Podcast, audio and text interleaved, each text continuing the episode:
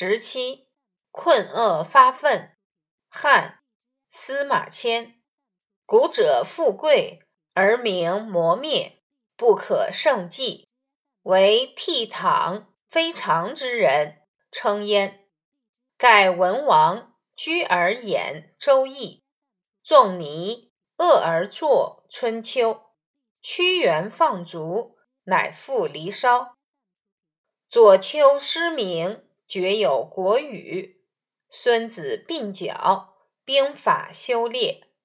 不为迁蜀，世传吕览。韩非求秦，说难，孤愤，诗三百篇。大抵圣贤发愤之所为作也。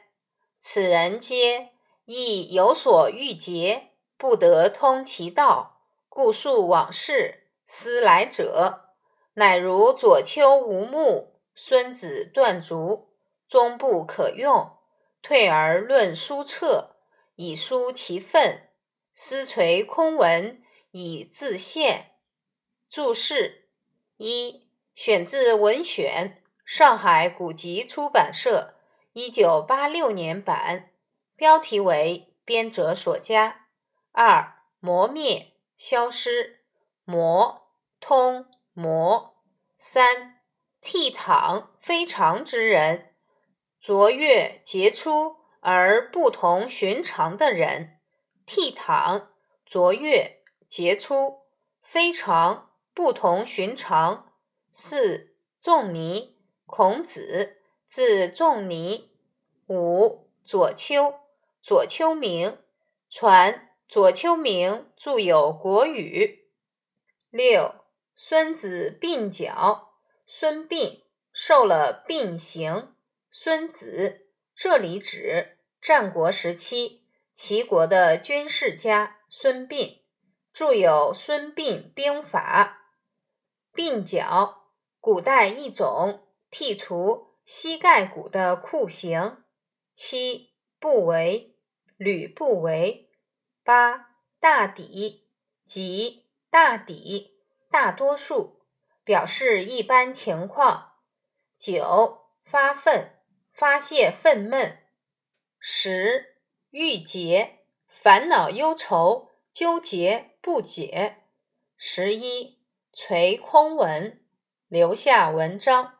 空文是与具体的工业相对而言，即文章。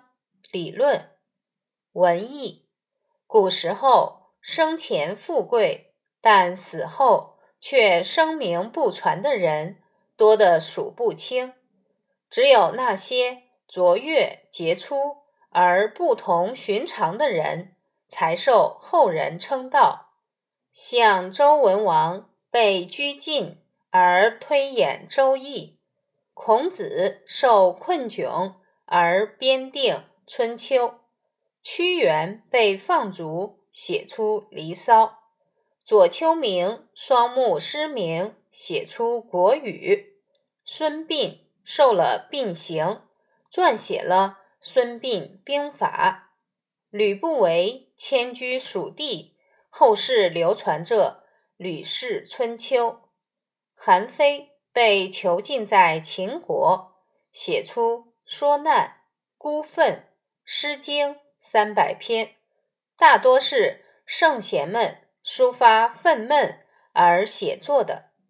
这些人都是心意情感被压抑、郁闷而无法排解，不能实现其理想，所以记述过去的事情，希望让将来的人了解他们的志向。就像左丘明失明，孙膑断了双脚，终生不被重用，便隐退著书立说，来抒发他们的怨愤，希望通过留下著作来表达自己的思想。你知道吗？周文王在中国古人从古的心理中。